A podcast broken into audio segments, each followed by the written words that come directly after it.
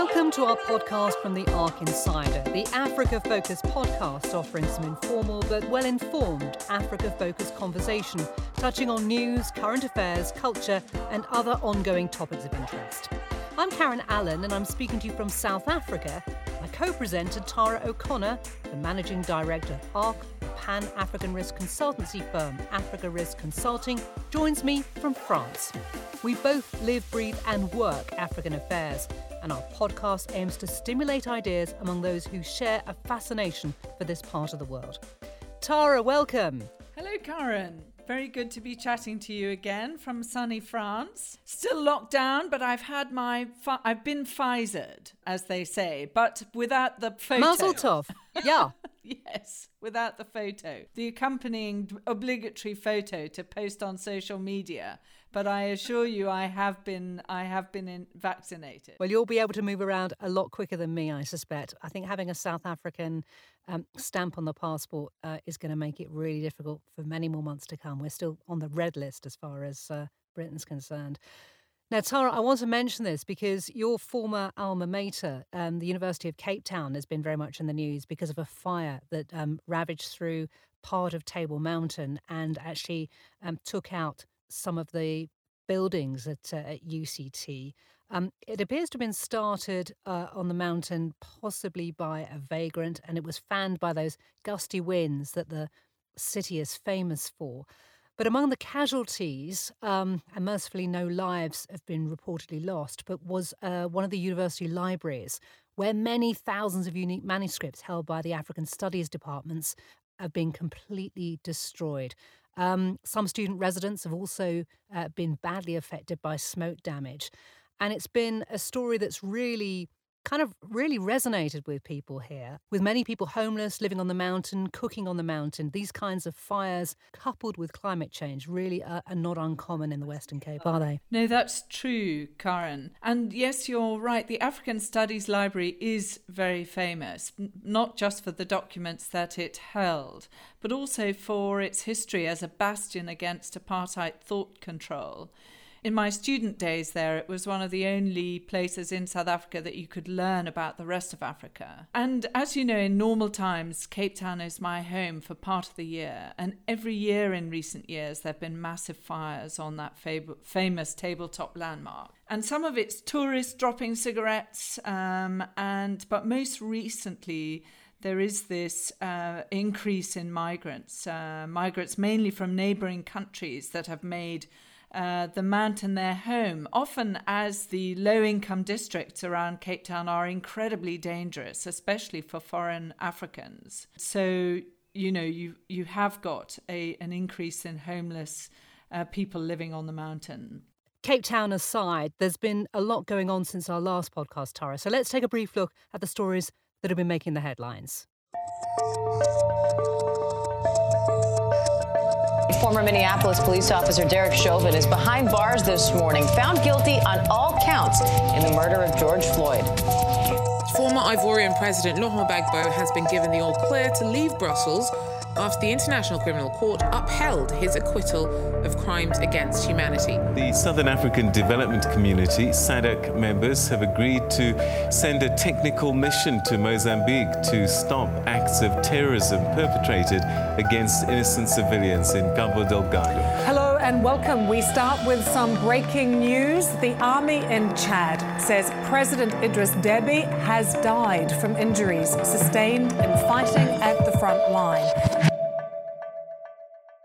Well, picking up on some of those stories, Tara, we heard their mention of Mozambique and the regional body SADC under pressure to support an intervention force following an escalation in violence in the north. SADC's agreed to send in a technical assessment team, but you'll remember it is a body that's notoriously reluctant to meddle in domestic affairs of other countries, but it will be meeting at the end of this month. At the end of last month, Mozambique experienced an audacious attack, you'll remember, by militants, some of whom aligned themselves with ISIS in the city of Palma. Now, it generated huge amounts of international news, partly because I think foreigners were caught up in the violence, and partly because of the numerous foreign investors who have interests in Mozambique. Now, the underlying reasons for this insurgency are complex. But the US government has seen it fit to designate the militants, who rather confusingly describe themselves as Al Shabaab, although they've got no link at all to the Somali organisation of that name. They've been designated as a foreign terrorist organisation because of some links to ISIS. I think there's a real mixed reaction to that because, on the one hand, it may help with elevating media attention, but it also really rather risks oversimplifying what is a, deep seated conflict, doesn't it, Tara? Yes, it's a deep seated problem going back many years and compounded by poverty and unemployment and easy access to weapons in the, in the area. Hmm. And the very north, and particularly Cabo Delgado province, where leaders going back to the former Frelimo generals have used all elections, peace negotiations, and other mechanisms to highlight to the government way down south in Maputo that it's a neglected area. And while there's definitely an Islamist route to the violence, the risk that the, that the arrival of US Marines, Green Berets as advisors is that it will act to draw Islamist jihad fighters to the area, which we a risk that we've raised in previous podcasts, I recall. And indeed, Kenyan newspapers reported last week that actual Al Shabaab fighters were making their way down the coast from Somalia. Yeah, and the links are established there, aren't they? Because, you know, there were reports, I think a couple of years ago, of Mozambique being a route through which uh, illegal ivory was uh, being traded and, and the proceeds being sent up to help fund Al Shabaab in Somalia. So, definitely some links there. Now, Tara, some analysts predict that some companies will be considering more offshore investments to mitigate the risk of terrorism in Mozambique.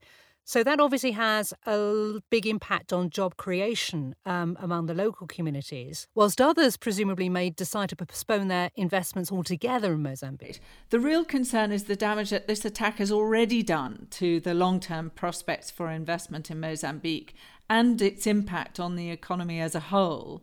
At least one oil major, ExxonMobil, um, ExxonMobil, has postponed its investment decision indefinitely and the French oil giant Total, which had decided to invest, has for a second time suspended work on its gas pl- project. And what is at stake for the whole region is something like $50 billion worth of investment over, over 25 years. And these delays and postponements and deferrals of investment will actually in turn delay the production of gas, the export of gas, and the share of the revenue that the government state owned energy company uh, will receive. Yeah, and there's growing regional concern about any any knock on effects. We'll watch that closely because I know we have been mentioning Mozambique in a lot of our, our podcasts. Um, can we turn to the dramatic news of the death of one of Africa's longest serving leaders?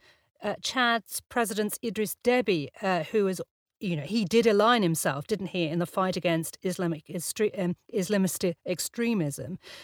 Uh, he had a very dramatic end, uh, by all accounts, um, but completely in character. He was killed in battle. He died on the battlefield. You don't hear many presidents uh, dying in those circumstances. But it happened just days before he would have uh, embarked on a sixth term after presidential elections. So his son's now taken over. Um, it's a military government with a promise of um, possible civilian rule. Well, a promise of civilian rule in 18 months' time. I know some opposition figures are calling it a coup, but it's just interesting. You don't hear of that many leaders that are literally so hands on. Yes, I know it's it's a sort of there's a sort of a historic romantic kind of image to mm, this uh, yeah. um, leader dying on the battlefield. Um, and yet he was a leader who was effectively a dictator for um, uh, for more than 30, 30 years, uh, and um, and I mean, it was his his the story of his coming to power was one of the first stories I ever wrote, uh, where you know it was a picture of of Deby leading an army um, of those Toyota Technicals, you know, those converted uh, converted Toyotas, armed pickup trucks that can carry portable weapons across a desert. And here was De- Deby leading uh, an army of these technicals across the desert from Libya. And with, interestingly, the French forces that were stationed nearby standing by and allowing it to happen. And uh, Deby chasing out the then president Hissène Habré out of the country, but not before Habré had loaded a Hercules C 130 aircraft with all that he could of the nation's wealth to head off into exile. But Deby's death leaves a political and security vacuum in this nearly forgotten jihadist war in that is going on across the Sahelian countries from uh, from Libya to Mali. Deby was actually central uh, ally for the West and largely for the French-led intervention in the region. Um, and he and his military under Deby's r- leadership provided a very important check to the activities of, say, Boko Haram along Chad's shared border with Nigeria, uh, and provided a, um, a suitable buffer. Uh, compensating from for Nigeria's really poor performance, the Ni- Nigerian army's poor performance along that border. It's a real reminder, isn't it, of those difficult deals that have to be struck. Uh, that that Western governments ally themselves with uh, people who, in ordinary circumstances, would be unpalatable because they're not democratic, they're dictators. Deby was there for 30 years. And yet, in the fight against um, Islamic extremism, that effectively they are such an important partner. Definitely an important partner, and you know a problem for the West uh, in the uncertainty that now will follow. Really interesting just to remind um, listeners that, of course, you know, Chad is a part of the world we don't report on very often, um, inextricably linked with the, the, the that time of huge humanitarian um, disaster um, in Darfur, just across the border, and you know, almost a, a proxy a proxy war in many respects between interests in in Khartoum and interest in, in N'Djamena in, in Chad. Not my favourite place in the world, I have to say. I'm talking about N'Djamena. I have some, like you, very sandy memories of um, that rather isolated part of the world. But interesting times. Um, can we just one more one more story, if we may, Tara? Um, here in South Africa, the debate over vaccine safety has been prominent once again. Compared to the rollout in the UK and Europe, we are way behind here. Because of the South African variant of the virus, there've been sort of fewer options. And the Johnson & Johnson vaccine, which is being locally manufactured under license and is a key part of the program to vaccinate healthcare workers, well, now that program has suffered a setback because of news of blood clots that have come out of uh, the United States. So the regulators here have basically suspended it. Now, as we record this podcast, there is pressure for that suspension to be lifted as more evidence comes out of the United States and a number of other countries that the benefits uh, certainly outweigh the risks. But I have to say, it, it fills it fills me with dread because you know South Africa continues to be on the red list for countries like the UK, and if our vaccine program is so so far behind here.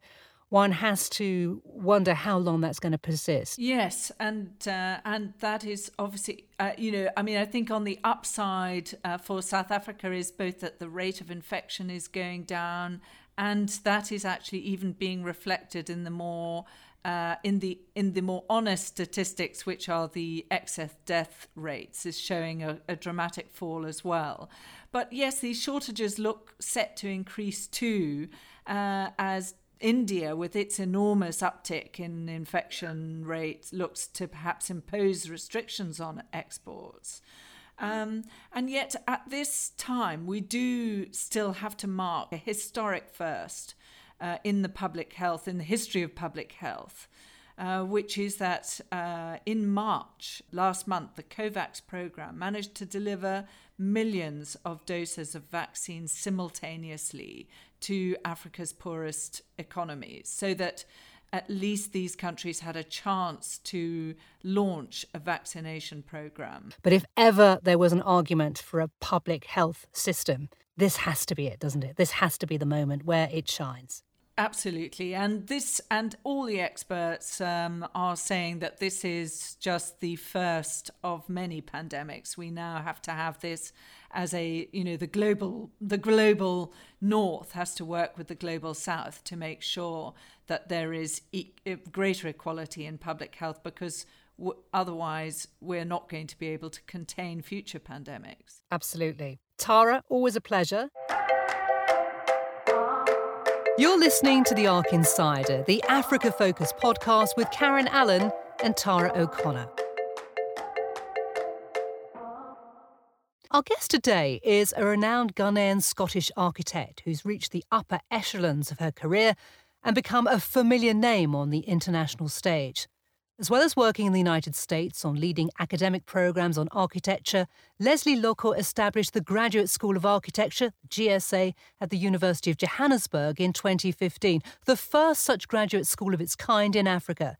She's also set up an institute to help shape African futures, as well as being an accomplished novelist. Lesley Lokko, welcome to the ARC Insider. Thank you. It's, it's great to be here. Thank you. So, Tara, who you know extremely well, is joining us from France. Hello, Lesley.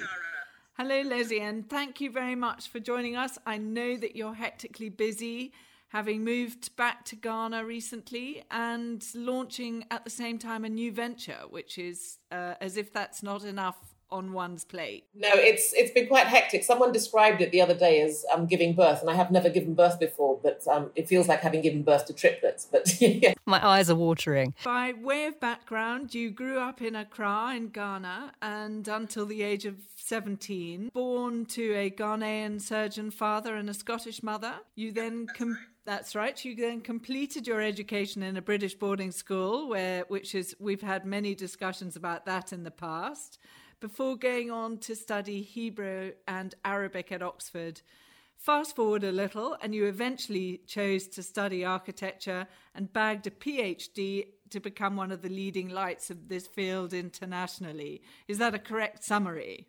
I'm not sure I'd use the word leading light, but it's chronologically correct. Yes. I think blasted light is more like it, but yeah. The obvious question then is why why architecture? What was it that drew you to that discipline? It's a really interesting question, and I mean I've had quite a lot of time to think about it. I think I was very drawn to the conceptual idea of a home, and coming from a, a mixed culture and racial background, I think the question of where home was for me was always a, a, it was always a question and I think mm. it, it, took me quite a long time to settle on a discipline that would allow me to explore those ideas in both very pragmatic, but also in quite conceptual ways. And I, I the first instinct I had when I started studying architecture at, at undergraduate level was, it's quite an odd one, I thought I've come home. It's very critical now at this time. I mean, you've moved back to Ghana, going to be setting up an institute, which we will talk about in a moment.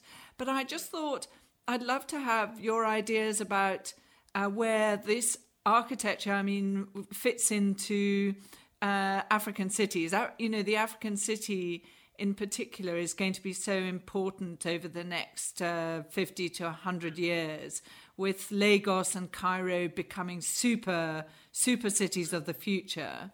And I know you've talked about, um, you know, architecture's role in helping uh, planners and so on get ahead of the curve. Would you like to expand a bit on that? Sure. I mean, I think architecture as a discipline is a phenomenally, um, it's both responsive, but it's also propositional. I, I think for me, that's one of the things that really draws me to it as a discipline is that you don't only study it and understand its history and its precedents and so on, but you also project. It's, it's, a, it's an enormous act of hope in some senses, it's always talking about something that's going to come. And, you know, Africa over the past, I'd say 50 years particularly, has been an incredibly dynamic, sometimes very volatile, often quite unstable, but, but creatively unstable construct, if you like. I mean, I, I know that sounds like a dichotomy in terms, but this possibility to imagine new futures, to imagine new ways of living, to imagine new environmental relationships is very much part of, I think, what Africa is going through. It, you know, it, its progress has been speeded up, almost accelerated. And so for someone who's interested in the future, it's an amazing laboratory to, to be in because you're sort of making the future almost as you speak. Can I ask then uh, sort of a futuristic question then? Because there's a lot of talk, and you'll know this from, from spending time in, in South Africa in particular, a lot of talk about the smart city idea, this idea that we, you know, you have all this technology that helps to power cities. You've described sort of architecture like coming home. It's about being home. That's a very kind of human concept. And yet, with that, there's this technology that gets kind of loaded into the idea of cities. Is there a tension there? Do you think there's a there's a danger that cities almost become um, places, if we do follow through this sort of smart city logic, they're places where we're not people anymore. We're, we're data points. Where you know we're monitored, we're tracked. I mean, as an architect, where do you see that sort of smart city idea going? again, a really good question, and I'm going to answer it in a slightly anecdotal way. About 15 or 20 years ago, I had a student, an African student studying in the UK, who had done a project down Whitehall. And what she'd done was map out all the areas in Whitehall where the security cameras could not see you, and she called it Safe City. And it was quite an interesting drawing because it was about these tiny slivers of 1% and 2% where you, where you couldn't be um, surveyed and this was before the rise of you know TV programs like Big Brother and the, the whole sort of reality TV um, mm. you know phenomena. And about 10 years ago, I happened to be talking to this student again, and we were talking about how reality TV has made the idea of surveillance entertainment for us. It's made us feel safe and comfortable with it. Mm-hmm. And she was reflecting on this project, and she said one of the things that she loved about being back home in Uganda was that she felt that she wasn't being watched and monitored and data pointed all the time, and that there was something about the humanness of being in in you know Kampala that she felt had been completely lost elsewhere. Yes. And in all this, you know, talk about technology and the smart city, I keep on asking myself, what do we mean by smart? You know, if, if we're at the point where we're surveyed 300 times a day, our irises are mapped, we, you know, Big Brother, whoever, can watch our every move. I mean, all of these conversations are coming up now. I ask myself, what's smart about that? African cities, for all their challenges, for all their problems, for all their sort of infrastructural deficiencies, let's say, I do think they offer us some space to rethink this question of our relationship to technology. And that really excites me, particularly when I'm teaching, because the students I'm teaching now have grown up with technology, they have a very different relationship to it. So that space for me has been really interesting over the past five, I don't know, five, six, seven years. It's so interesting because you know there is a danger, I guess, that that you know you mentioned Kampala and Uganda is one of the places that are now being targeted by the big tech firms. That in a sense, that if people don't wake up to this questioning of smart, as you say, that that that African cities become almost a testing ground for this kind of technology because there isn't necessarily the pushback that you get in North America or Europe. Absolutely, and, and, and also a kind of critical awareness. You know, the, the, the sort of development paradigm is is very linear and very one way. You know, this is how it's going to be when you will be developed. And our education systems often don't build in moments where we reflect both on the meaning of it, but also on its implications. And, and that's why, for me, you know, in, in the world's youngest continent, education is ab- it's the battleground of the future. And um, it's the one area that I think we cannot afford to take for granted. And and that sort of brings me on to an, uh, an, another question. I mean, the question of education and and and your recent background. And I know that you've exhausted the subject uh, to Helen Gon about why you left as the head of the architecture school uh, at City College in New York last year. Um, it was at the height of the Black Lives Matter, and I would just like to know, uh, in that context, what was happening in your life at that point that made you uh, want to leave and now to take this changed course? Yeah, I mean, you know, the idea of an independent, you know, whether public or private, whether philanthropic or not, I mean, those are kind of organizational issues that, that I need to figure out. But the idea of an independent school, a new kind of school, has been knocking around at the back of my head for the past, I don't know, decade. And in some ways, the setting up of the graduate school in Johannesburg was always thought of as a kind of pilot. But one of the reasons I left Johannesburg was because I couldn't get the administrative support I needed in order to run the school. And so I saw myself at the age of whatever it was, 55, working 18 hours a day, seven days a week, 365 days a year. And I realized actually, I'll, I'll die on the job. Mm-hmm. So the move to New York was intended, I never intended to go there for more than one term as, de- uh, one term as dean, which was about five years.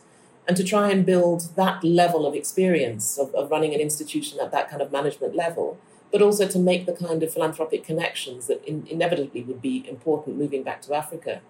But as soon as I landed, I realized actually the administrative infrastructure is, if anything, worse than it was in, in South Africa. So that was the first wake up call.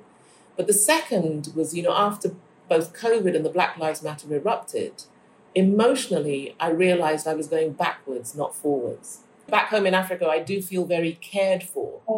Um, yeah. And, and that's, that's a good springboard. It's a good starting place to try to take on this kind of project. It's quite a strange thing to come. I mean, I've done this once before to come home as an adult to the place that I grew up in. And I think, you know, 10, 15 years ago, I wasn't quite ready for it. And I was also doing a different kind of job. But this time around, it feels like the right time. And there's an enormous energy in Accra at the moment. I mean, you know, David Adjaye's office has opened up here. That's really shifted the landscape, I think, for young architects. And that there's a lot of energy um, and a lot of a lot of ambition and hunger, and that's an amazing place to to work from and and work with.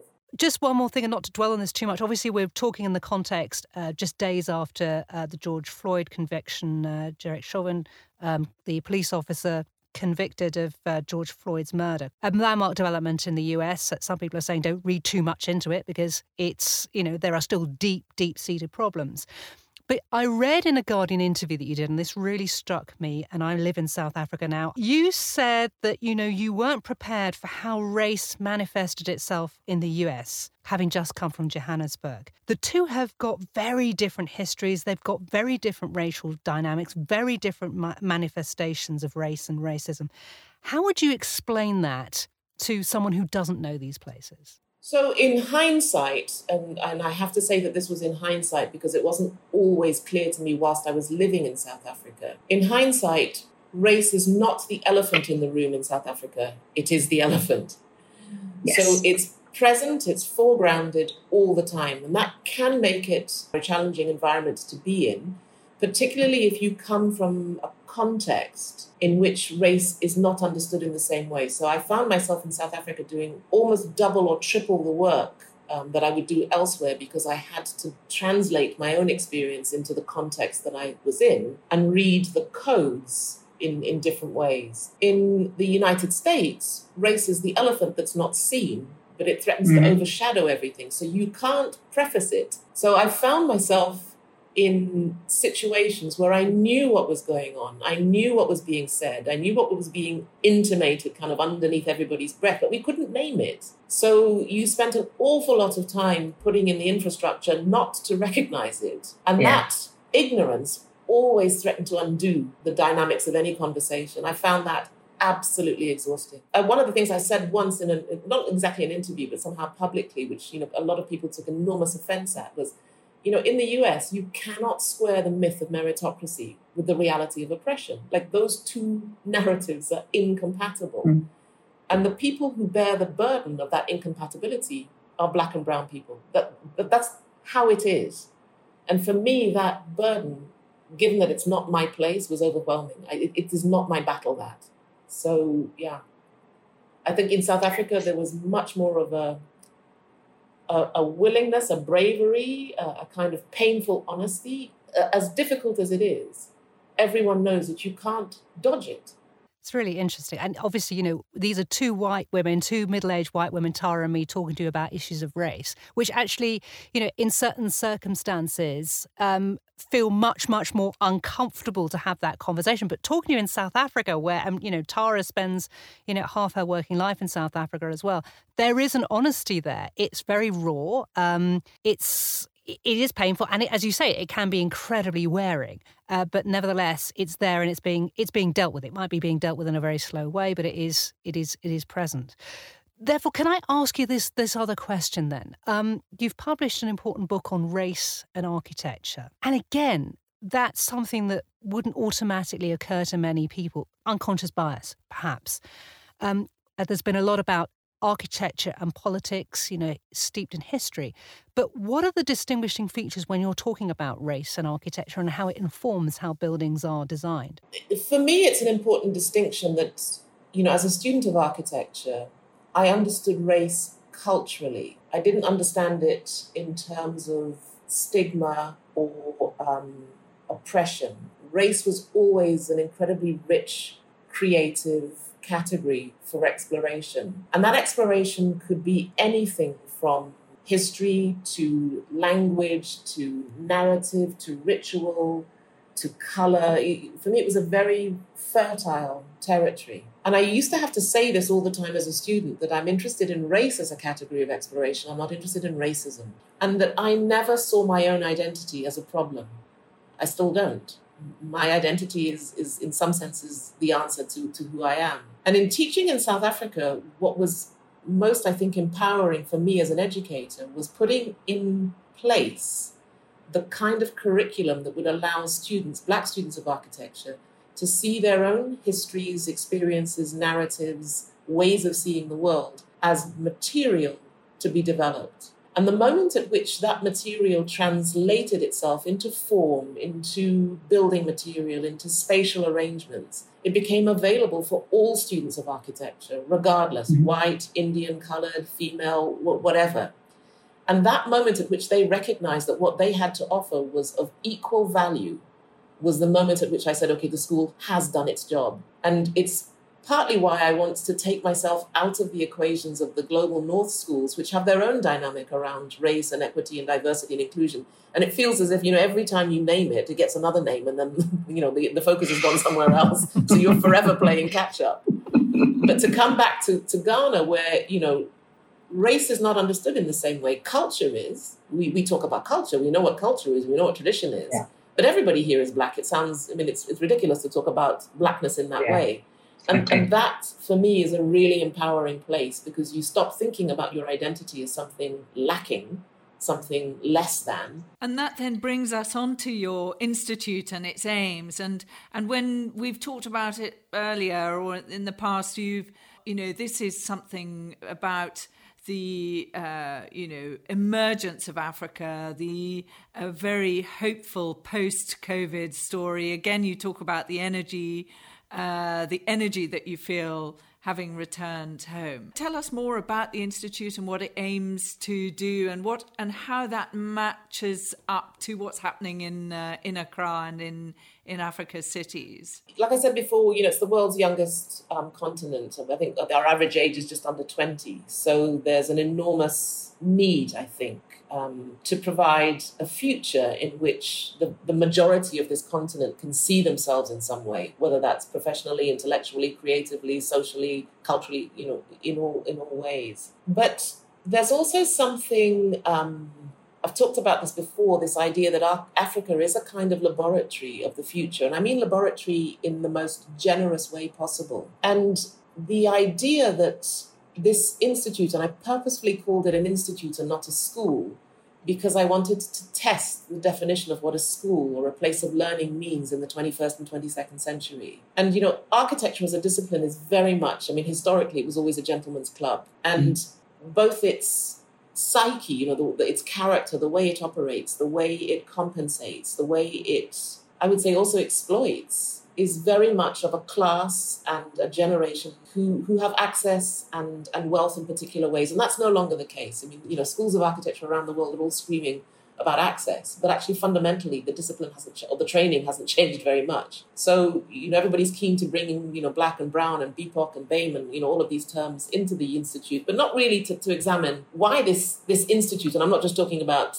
you know, the Institute of Architecture, I'm talking about Institute of Education, why have these historically excluded others? So I think I've always seen these questions as a real gift to the discipline. You know, I, have said it before decolonization is a gift. It's not about only replacing scholarship, it's about adding to it. And Lesley, well, as if that's not enough, you are also a prolific author. I mean, 11 books under your belt. And these are not architecture books, these are novels, right? I mean, my agent will probably slaughter me for saying this, but they are sex and shopping novels, although um, underneath there's there's always an African lo- location. You know, there are always black characters, it's, there are always complex characters, and there's always something about a place in Africa that maybe readers haven't, you know, heard of or seen or understood. So, you know, for me, the impetus in telling these stories was the same as, as what I'm trying to say in architecture, that these inner lives that somehow aren't out there are, are equal. They're as complex and convoluted and contrary as, as everyone's. So I think that, you know, fiction writing was just another genre to say the same thing. I did it full time for about 12 years and it was hugely enjoyable.